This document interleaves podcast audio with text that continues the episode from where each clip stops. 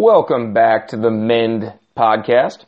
I'm your host, Joe Roeder at Red's Fly Shop, and we are going to chat some fishing today. Because I got to go fishing a lot this last week, and I got some stuff to share with you. So, here's the podcast format. What we're going to do today, I'm going to chat a little fishing, but I'm also going to chat about Red's Rendezvous 9. Okay, in case you haven't heard of this, it's the ninth year in a row we're doing this event. And if there's any way you can get there, if you live in the Northwest or even the West for that matter, don't miss this event. It's almost worth getting on a plane for from back east, but I'm not going to hard sell you on it. So let me twist your casting arm for just a minute. This event is going to start Friday afternoon, and it's going to start with women's cast and blast combination lessons. Free for the ladies. We even provide the ammunition, shotguns, pro instruction. We're going to take, take them up to the course, teach them to shoot flying objects like clay pigeons or maybe someday a bird. And then we're going to bring them back to the lodge and give them free fly casting lessons. They do have to RSVP though. I'll tell you how to do that in just a second. So free women's ca- uh, cast and blast combination lessons. Then we're doing uh, a river floating adventure class. A lot of people want to learn how to float a big western river namely the Yakima Canyon where we're located. So we're going to put on a short class. I'm going to teach that. And I'm going to do that inside the lodge, teach you all the do's and don'ts. When is the river too high? When is it too low? How far should I float? I want to see some bighorn sheep. Where should I float and when? All that kind of stuff. I want to float on my stand-up paddleboard. Where should I go do that and how should I do it? Or I want to row a drift boat. How do I do that? I'm going to answer all those kind of questions and kind of point you in the right direction. Then, after you go through my short class in the lodge, you get the golden ticket. The golden ticket gets you a free river rafting ride down the Yakima Canyon that same day or that weekend. So, those will be kind of the things that we kick off Friday afternoon with. But, the highlight, my good friend Brian O'Keefe, who I call the world's foremost angler, because he has always been there, he's always done that before I have Guy is the best fisherman and caster I've ever seen. The most well-rounded angler you'll ever meet. The best photographer on planet Earth when it comes to fly fishing.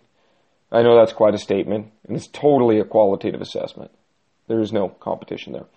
Uh, but anyway, so Brian is going to do uh, something with George Cook and myself and I on Friday afternoon. Now listen close, people, because this is a rare and unique opportunity. We are going to do a an advanced casting and presentation class. There's going to be two sections of this that go from say, and the, all the details will be on the website. You're going to RSVP online in the next couple of days. I'm going to have that thing up. It may already be up or it may already be full depending on when you listen to this by the time you get there. But go to our website, click on the upcoming events tab. It's on the top. Then click on Red's Rendezvous 9 and you will see where to RSVP for this. But it's going to be free. We're going to do a couple of sections and you're going to get three of the best casters I know helping you out in an advanced clinic. Those clinics are going to go about an hour. It's going to be as much information as you can handle. After that, then you're going to head up into the lodge where Brian O'Keefe is going to put on the coolest photo show on how to capture images of your adventures efficiently and better instead of just taking your camera and going click, click, click, click, click, and winding up with 4,000 mediocre pictures, which you all do. He is going to teach you how to capture the adventure and the essence of the adventure, maybe even with something as simple as a cell phone or a basic point and shoot.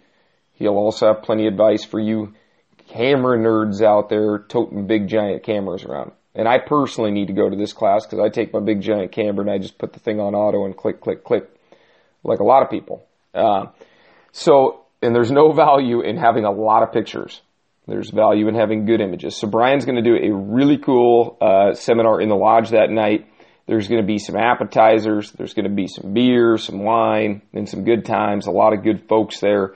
Really suggest you come out. Try to get to that distance casting clinic if you can but at least come and see Brian speak in the lodge.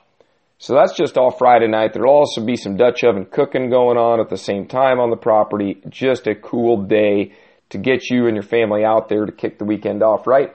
There's lots of camping in the Yakima Canyon. You can go camping somewhere nearby and enjoy the whole weekend because on Saturday, that's when the big action happens. We're going to have a plethora of seminars, all free, going on on the Reds Fly Shop property. You're going to be able to see some of the best teachers and instructors in the industry teach you how and where to go get some fish, Spey casting, women's lessons, kids' lessons, there's even going to be some hunting stuff. We're having a 3D archery shoot that weekend, so if you know anybody who's likes shooting bows and arrows, uh, we're going to do that. We're going to raise money uh, with backcountry hunters and anglers, a great group focused highly on preserving and conserving access to your public lands. Uh, so bring your bow and you can participate in that. That's going to be real exciting to watch. And uh, we're also going to have a five weight fly casting competition. Okay, so non-professional anglers can compete to win a Sage X rod paired up with a Sage reel. Sage Fly Rods is sponsoring this tournament to help us raise money for Project Healing Waters. You're going to participate in the casting competition. It's just an arbitrary donation. We want to raise some money. We also want to challenge people to come out and be the best caster they can be too. So it's super fun to watch. It's all for fun, very casual.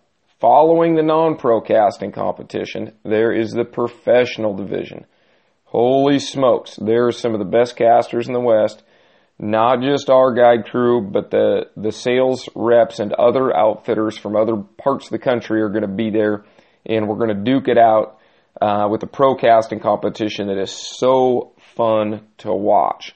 And that'll happen Saturday afternoon and we'll have some other events going on that late afternoon in the lodge as well. So, and then on Sunday, just pay attention to the website, go click that link. In the next couple of days, you'll see that page evolve. And go click that link there, and uh, I'll be posting many updates in the next probably two weeks as we finalize the schedule. But on Sunday, we're going to have some specialty clinics, more women's cast and blast combination lessons, more river floating adventure classes and lots of good stuff going on Sunday. So Reds Rendezvous 9. Not sure if I mentioned the dates for that, but that's April 20th through the 22nd, and we would love to get you out there for that event. So it's very exciting. Anyway, enough about the Reds Rendezvous. You can tell I'm excited about that. Uh, okay, fishing report. So I got out several days this last week, and the weather was very, very cold. A couple of days we're still hit, getting hit with these overnight lows and you're going to see that no matter where you fish.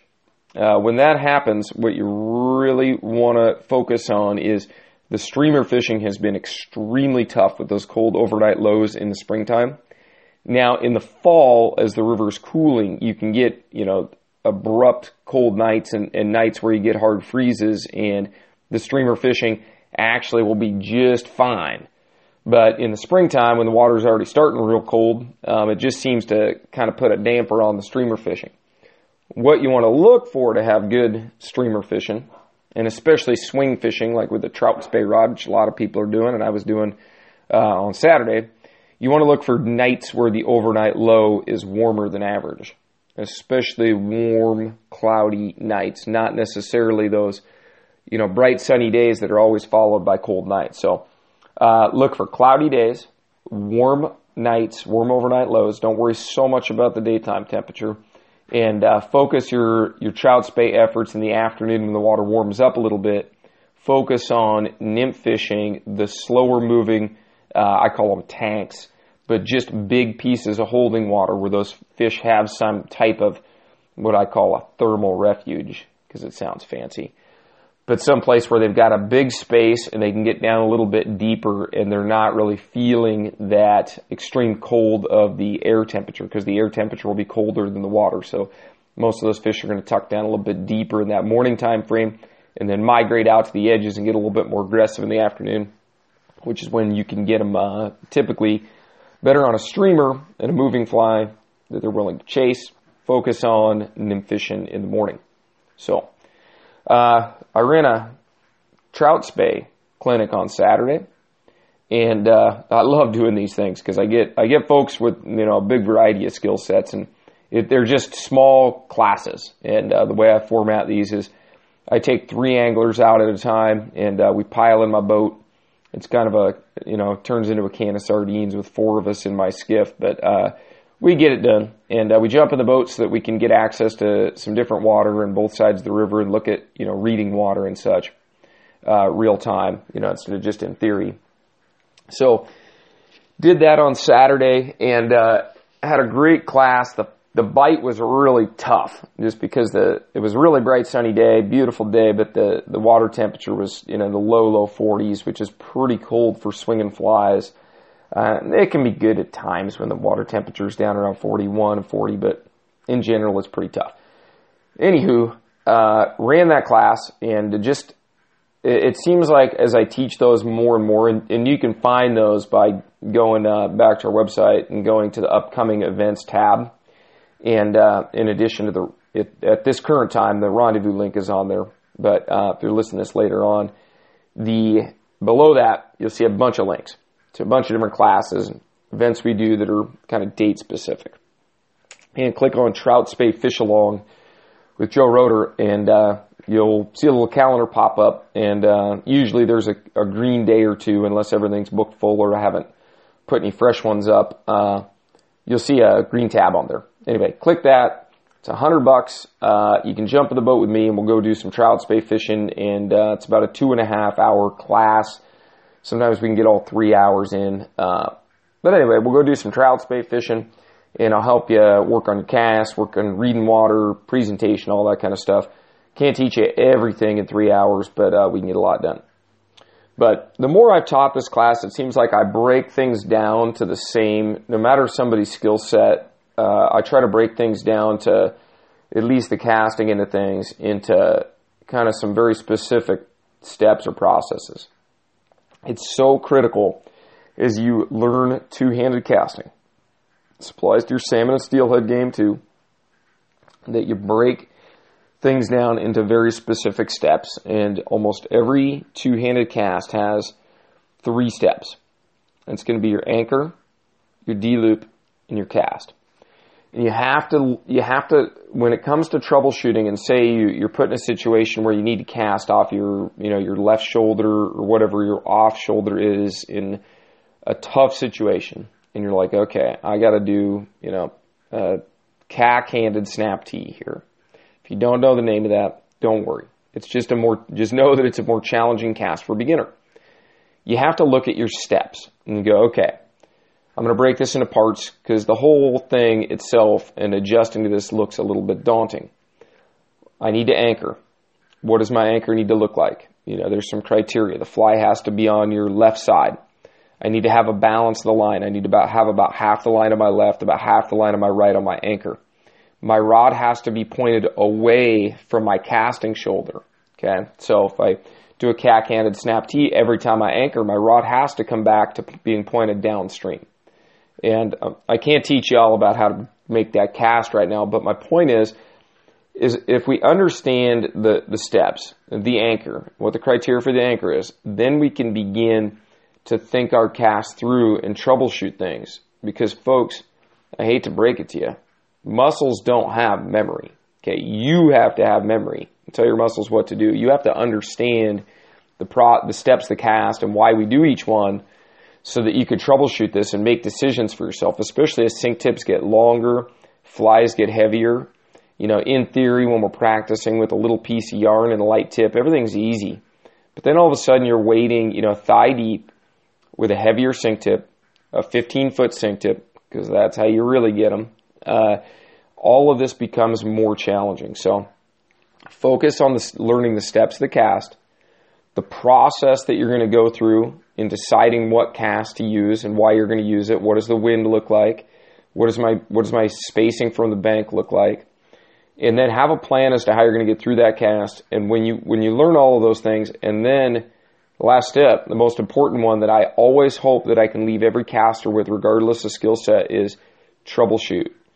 You know, where, what part of that process did you break down? You know, where did you develop slack in your D loop or slack in your cast? It almost always comes from the anchor there's one thing you can do ride anchor. But uh, teaching, I taught two sections that I did one in the morning, one in the afternoon on Saturday, and that troubleshoot thing is the one thing I want people to leave with because you're you're spey fishing, And I plan to do a bunch of smallmouth fishing uh, with my spey rod this spring.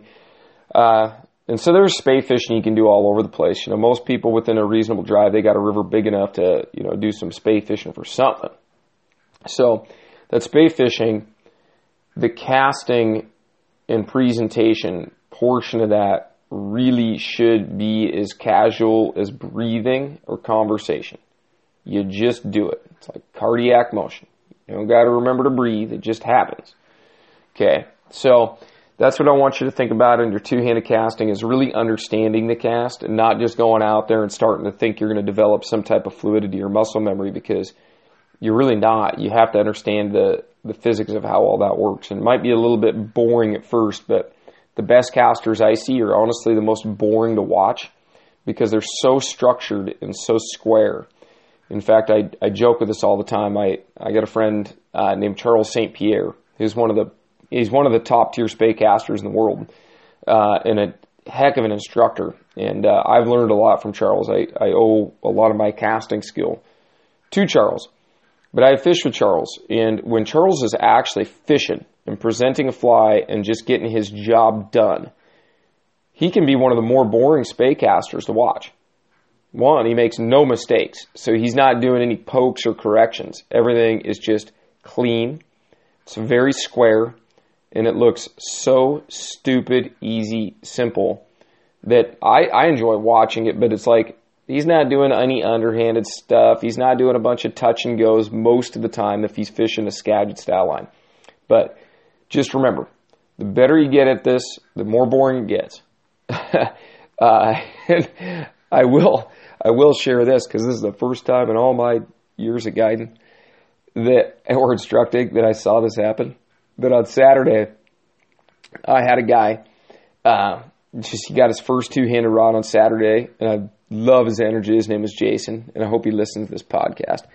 But uh, Jason bought this Redington Hydrogen three-weight, uh, same rod I was instructing with. I think it's a great rod at that price point. It's t- real tough to beat. Uh, but he bought this Redington Hydrogen. We set it up with a, an OPST commando system uh, based on what he wanted to do. And at 250 grains, uh, the thing throws. It's a really easy caster at that grain weight and that rod. But I got Jason going, and he was throwing just absolutely beautiful off shoulder double spey casts in the in the first run we were on.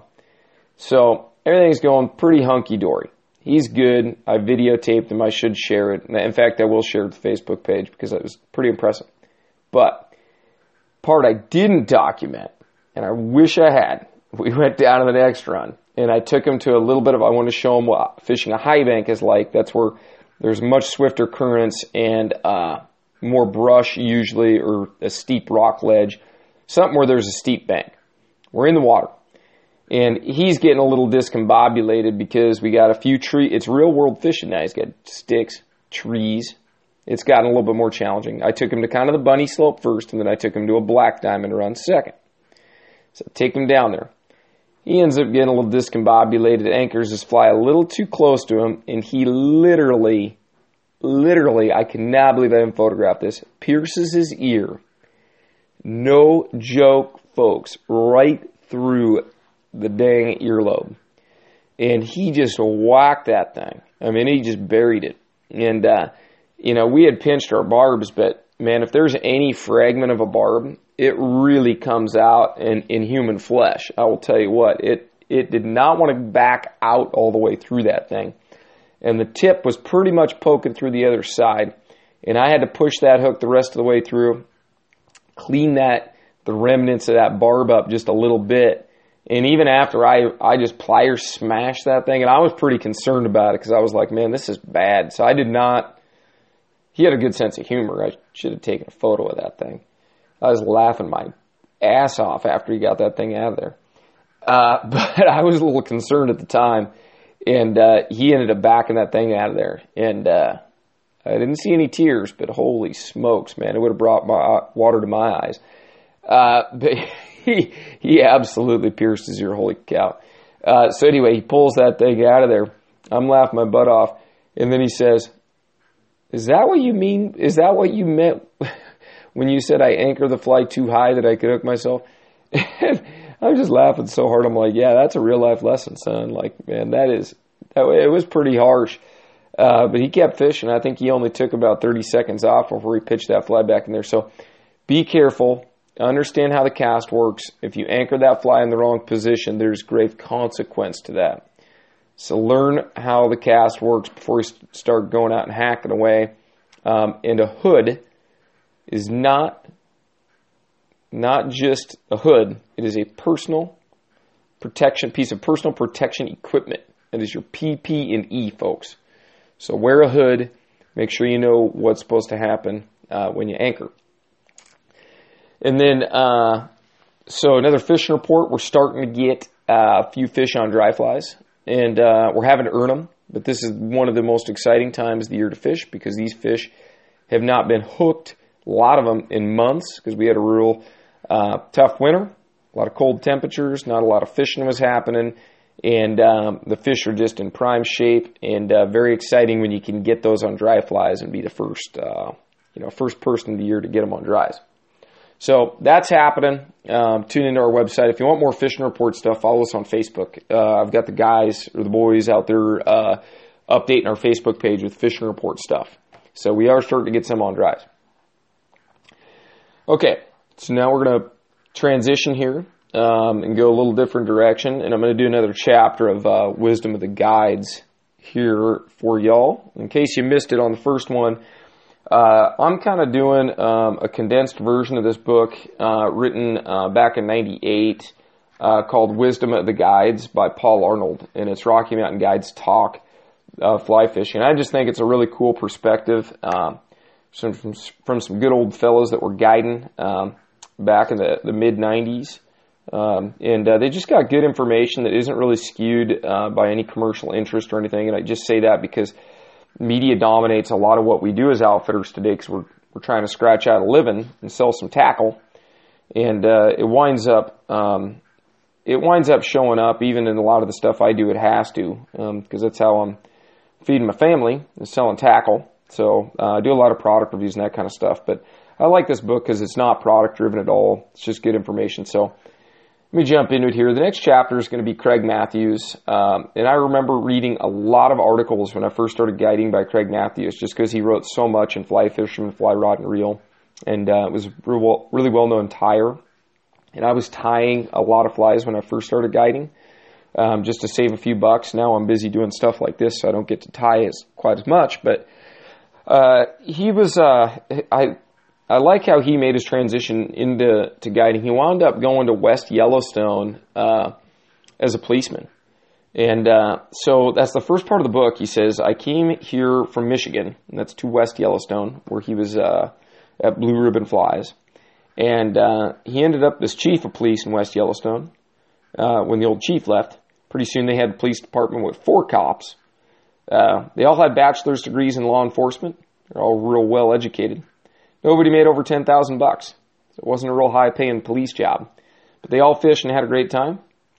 Uh, in 1979, Greg Willie asked him if he'd consider doing some guiding. He agreed to guide a day or two a week, and the rest is history. Funny how that works. So, uh, was a policeman, ended up being a guide. Uh, can't blame him. I had a couple of big boy jobs too uh, in the off seasons were guiding, but man, every time spring rolled around, it was time to go guiding again. Um, so we'll jump right into this, and uh, and I'm going to just highlight some of the answers that I thought are worth sharing with you guys. And uh, this is just so parallel to what a lot of I'd say uh, the more mature guides uh, that have been doing it a while say. So he says, based on what you observed, how can folks get the most out of their guided trip? And he just says he loves people that come in and listen. Um, have some patience with the guide, um, but ask him questions. And uh, an experienced guide, and I'm I'm paraphrasing here a little bit, but I underline this part and it says as an experience an experienced guide has a tremendous wealth of knowledge. People should ask a lot of questions and tap that knowledge. Try to bleed him of that knowledge. And I am always shocked how few questions people ask on the guide trip. They generally do a great job listening, but they probably came there with some expectation of gaining knowledge. And whatever that expectation you have or is, Make sure to ask questions. The guides, they don't hold information back. They don't, not, not to, not to sound, at risk of sounding arrogant or something, but as guides, we don't perceive our guided guests as a threat to our fishing. Um, even if you grab your own boat, you're going to go out there and do it alone. We don't perceive you as a threat. You're not going to impact our guide, you know, our guide business or our career. We are happy to share with you any and all information we have. We are flattered and blessed that you chose to pay us to, to row you down the river and guide you that day. We are delighted to answer all questions. So if you get the opportunity or you're even thinking about doing a guided trip and it's your first guided trip and you're thinking, man, I just don't know if guided trips are for me, they are for everybody.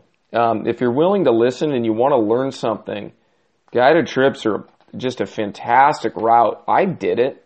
I it changed my life. I don't know if I ever shared this story, but I just remember getting the opportunity to go out with a guide who wound up being a great mentor to me, and he's now a guide in uh, Puget Sound uh, for Sea Run Cutthroat. And uh, his name's Chad Gillespie, business called Fjord Fly Fishing. You can check him out. Go do a guide trip with Chad. But I remember Chad uh, guided me when I was in college, and I just remember he taught me like two to three things in the first like five to ten minutes, and I was just like, I mean, I thought I was a pretty decent angler, like a lot of young guys do at the time, and I was just like, uh, my mind was blown. I was like, holy cow, we are going to get them now, Chad. Like, I remember thinking that in my mind. We are going to get these trout now that I know what you just told me. we are going to get them now, and boy, did we.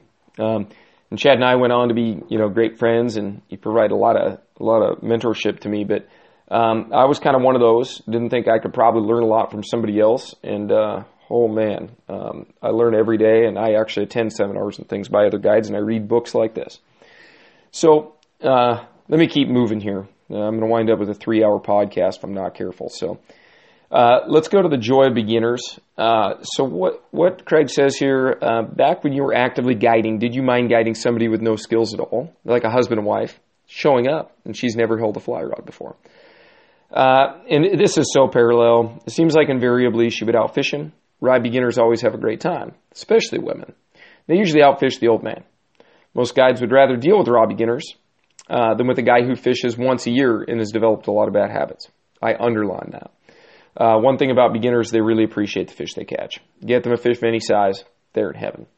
Uh, and I underline the part about the guy who fishes once a year, and we see a lot of that. Uh, our joke is uh, we get clients, and we kind of like when somebody books a trip and they say, "Oh, yep, I fish the Bighorn River every year, or I fish the Missouri River every year," and we put that in the notes as though that's some type of merit badge that we're supposed to, you know, respect and appreciate, or no.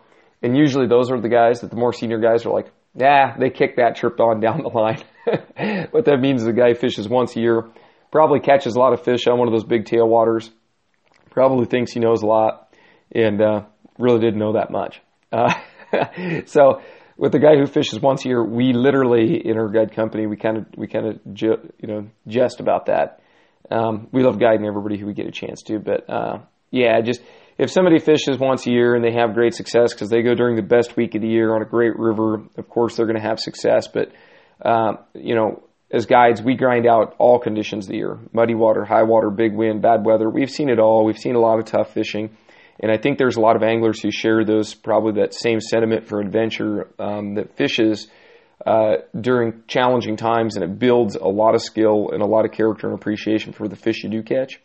And uh, beginners uh, come pre-programmed with that. So they already appreciate every fish they catch. So guides love beginners, and it's parallel with I think every interview I've read in this book, and and every interview I'd say with more you know mature staff. And I can't speak for outfitters the rest of the country, but um, we train our young staff to appreciate every single person that, like I said, blesses uh, them with an opportunity to roll them down the river uh, without clients. We're just a bunch of dirty trout bums. So lucky to guide anybody. Um, all right, so uh, moving on here. Do people, this is a question for Craig Mathews, do people often pay too much or too little for tackle? Like buying more expensive stuff than required or too cheap to get the job done? What he says, I think the biggest mistake people make is that they buy a beginner's outfit and then they quickly outgrow it and they're kicking themselves because they didn't get the best. I see it all the time. I often tell people, You're going to come back to me later. By the best, you might as well do it now. So, uh, I like that. That's, that's fine. I mean, by the best, you won't regret it. Uh, but the next part that I underlined is uh, I think where anglers really scrimp is on fly lines. And I'm not going to go through the rest of it because it's a pretty long paragraph. Uh, but I see that all the time. I replaced a line for a guy the other day. We were fishing and we were trying to fish a very delicate New Zealand style indicator, and he had a fly line with a sink tip. A sink tip that he didn't even know he was getting when he bought that floating fly line. Uh, so at the end of the day, I replaced the fly line for him.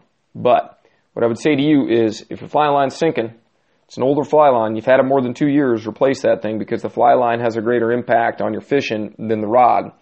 Because a lot of people fail to see their dry flies or they fail to keep their dry fly floating because their floating line sinks a little bit.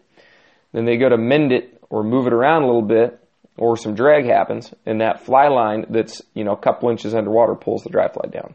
So, uh, replace your fly line. Okay. Expensive reels. Is an expensive reel something you'd recommend? Craig Mathews says. Around here, forget it. Drag is not that important. Every now and then you hook a fish of a lifetime and you're going, dang it, I wish I had a better drag. But that's pretty unusual. We talk people out of buying Abels, and brands, brand aside, just know we talk people buy, out of buying the super duper expensive reels. We tell them you can buy, uh, you know, an Orvis CFO for that money, or two Orvis CFOs for that money. In other words, for this kind of fishing, an expensive drag is not the big deal.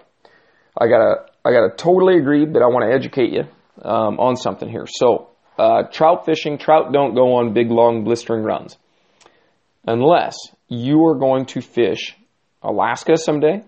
You're going to fish in lakes. Lakes have very large fish. If you're not fishing lakes currently, you should consider it. So, drag systems will protect fine tippet in lakes and in Alaska those bigger trout will run you into stump piles and that kind of stuff. Or where you have overlap with steelhead or salmon on our home river, the Yakima, especially this time of year, we bump into a few steelhead from time to time while we're trout fishing. So a drag system is important if you're dealing with some high stakes um, fisheries. If you're just fishing small to mid-sized rivers for small to mid-sized trout, get a click pawl Click pawl reels are super light. They're super trustworthy. They don't really have a drag. They just have enough, enough resistance to prevent backlash, and you can palm the reel. Uh, also, if your reel is going to double ever, um, possibly for saltwater stuff, it's worth going big and buying the fine reel.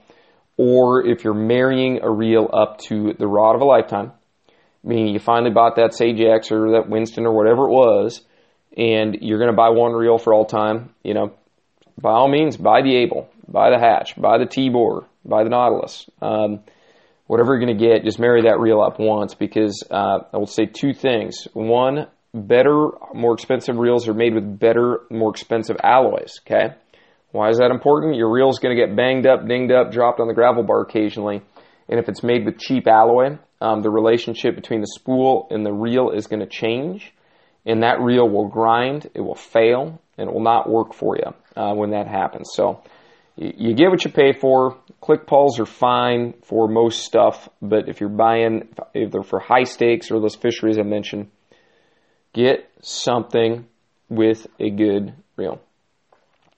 Okay, moving on to people's faults here. Um, casting mistakes. How about casting mistakes, Craig Mathews? All right, in casting, Everyone's into distance. You'll put a guy into rising fish, maybe 10 feet away, and he'll cast 50 feet of line. And it lined up in a big mess. I added that part. And you wonder what the heck's going on. Then you got to regroup and say, hey, you see all those heads out there 10 feet away? Those are trout.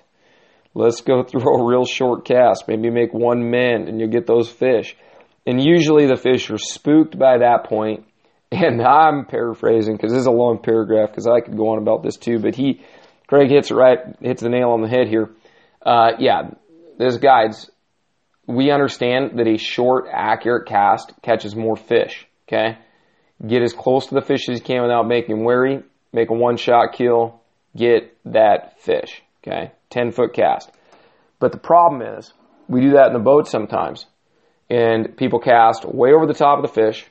They show the fish the fly line or the butt section their leader, and then they mend on the fish, which makes movement and it's a very scary sounding the fish. And then by the time you finally get them to make a short cast and mend the way you want, all the fish are spooked, and then they're, and then skepticism creeps in, and then they're like, "Okay, I'm casting short just the way you said." And I don't say that, but I know what you guys are thinking. Um, so cast short, be accurate. Okay. The next question. The importance of good position. okay. What do you teach people about casting from a good position? Position is a very big thing for me, Craig Mathews says. I teach people that if fish rises, they should study the situation a little bit first instead of just jumping in and flailing the water from wherever they happen to be standing. So often, I've seen anglers be fishing, and when they see a fish rise, I don't care where they're at or how far from the rise, they just start casting that fish. so, excuse me, so absolutely true. Uh, you have to stop and observe and just take a deep breath and figure out how do I give myself the best opportunity to catch that fish? And that might be a rise, or it might be the most likely spot a fish is holding. And how do I do that and catch that fish with as few a cast as possible? Because that's really the trick. The more we cast, the less likely we are to catch that fish. Because your fly should present itself as a unique and somewhat rare opportunity for them to catch, for them to eat. And if we show it to them several times in their periphery, peripheral, the periphery of their feeding zone, the more we show it to them in that periphery of that feeding zone without actually getting it on the spot, the less likely we are to catch that fish. So position is huge, especially when you're wade fishing. You are really the pivot point of your presentation, your drift. And it's critical that you stand in a point of neutrality meaning you can make your, if your dead drifting fly is either a nymph or a dry fly, you stand in a point where you can make a cast and there's no mend required. It's either an upstream cast that just floats naturally in some type of, you know, path or radius back down towards you very naturally, or you're going to drop it downstream with kind of a stop cast or a parachute cast and let that fly float naturally below you and maybe just drop, you know, feed some line to it. But you shouldn't have to do a lot of mending typically while you're wading. You should be standing in a position that allows a neutral drift. So, position is, is important. That was a really good question uh, Paul Arnold gave Craig uh, as well. Okay, the next one. I love this question. Absolutely love this question. The fisherman is a hunter. That was hunter. I just threw a little accent in there for you. The fisherman is a hunter. Okay, in listening to you, I sense that you bring a lot of attitude to hunter and hunting skills into your fishing. Is that correct? Matthew says that is correct. Often, particularly with trout and skinny water, oh, that's my favorite. It's as much hunting as it is fishing. And I think that's what is really intriguing about it. You can chuck and chance it on a river, but that's just like shooting up into the air hoping a duck will fly into your pattern. I like to find one individual fish feeding you watch that one fish and you can learn a lot about him. You may see him move differently when he takes a fly. Again, you can see that eye and you put that cast in there and hope he comes over. You know exactly what side of the mouth he's going to take your fly with because you've seen how he turns to take naturals. You get to know a little bit about that fish even before you catch him. I like that. That is cool. And fly fishing trout in skinny water is my favorite, and I don't never been able to put my finger on why I like that so much, and I actually prefer it. Um, I would much rather throw dry flies, dry droppers, delicate nymph rigs if I need to into real shallow slots that are very spooky, and mistakes have consequence in shallow water. Mistakes of the angler. I think that's why I like bass fishing too. Never been able to put my finger on why I love largemouth bass fishing so much uh, more so than I think other guides. Um, but yeah, the fly fisherman becomes a hunter in that situation, and I just uh, I really like that, especially about, about the part where you can you can go hunting and start shooting up into the air, hoping a duck will fly into your pattern. this is a comical thought right there. That's funny, Craig. Um, all right, so let me skip forward a few pages uh, here, and uh, I think that was the last one that I really had underlined uh, in this section Wisdom of the Guide. So, uh, yeah, I hope you enjoyed that and enjoy these interviews. I'm going to keep going through this book, and I suggest that you just go buy the book for yourself so that you can get into all the stuff that I'm skipping that I just can't podcast all of it. Uh, so that's called Wisdom of the Guides. Just jump online. You can buy it at a number of places. Try to buy it from a fishing shop. Uh, I don't think we actually stock this book currently. We should. Uh, but buy it from a tackle shop somewhere. They probably got a dusty copy sitting on the shelf there. And uh, connect with them. Uh, connect with the Reds. Uh, follow us on Facebook, you guys. Follow us on Instagram. follow Reds Hunting on Facebook. Uh, we we should or will have a Reds hunting uh, Instagram as well, and then Canyon River Lodge or Canyon River Ranch. Uh, follow them too. Um, we have a cool resort out there. We do a lot of neat stuff on our property. So follow us on all that stuff. You can follow us on Twitter, Reds Fly Shop, kind of see what we're up to. And again, that's the best place to get the real time fishing report stuff because we can just post it right from the river. We don't have to sit down and record anything lengthy or, or make a blog where we have to proofread it or anything like that. So we're much faster on conditions reports. But thanks so much for listening. Check it out. Get to the Red's Rendezvous 9 uh, this April. If you're listening to this later on, plan for it next year. We do the Red's Rendezvous every year, um, always in the third week April. Thanks for listening.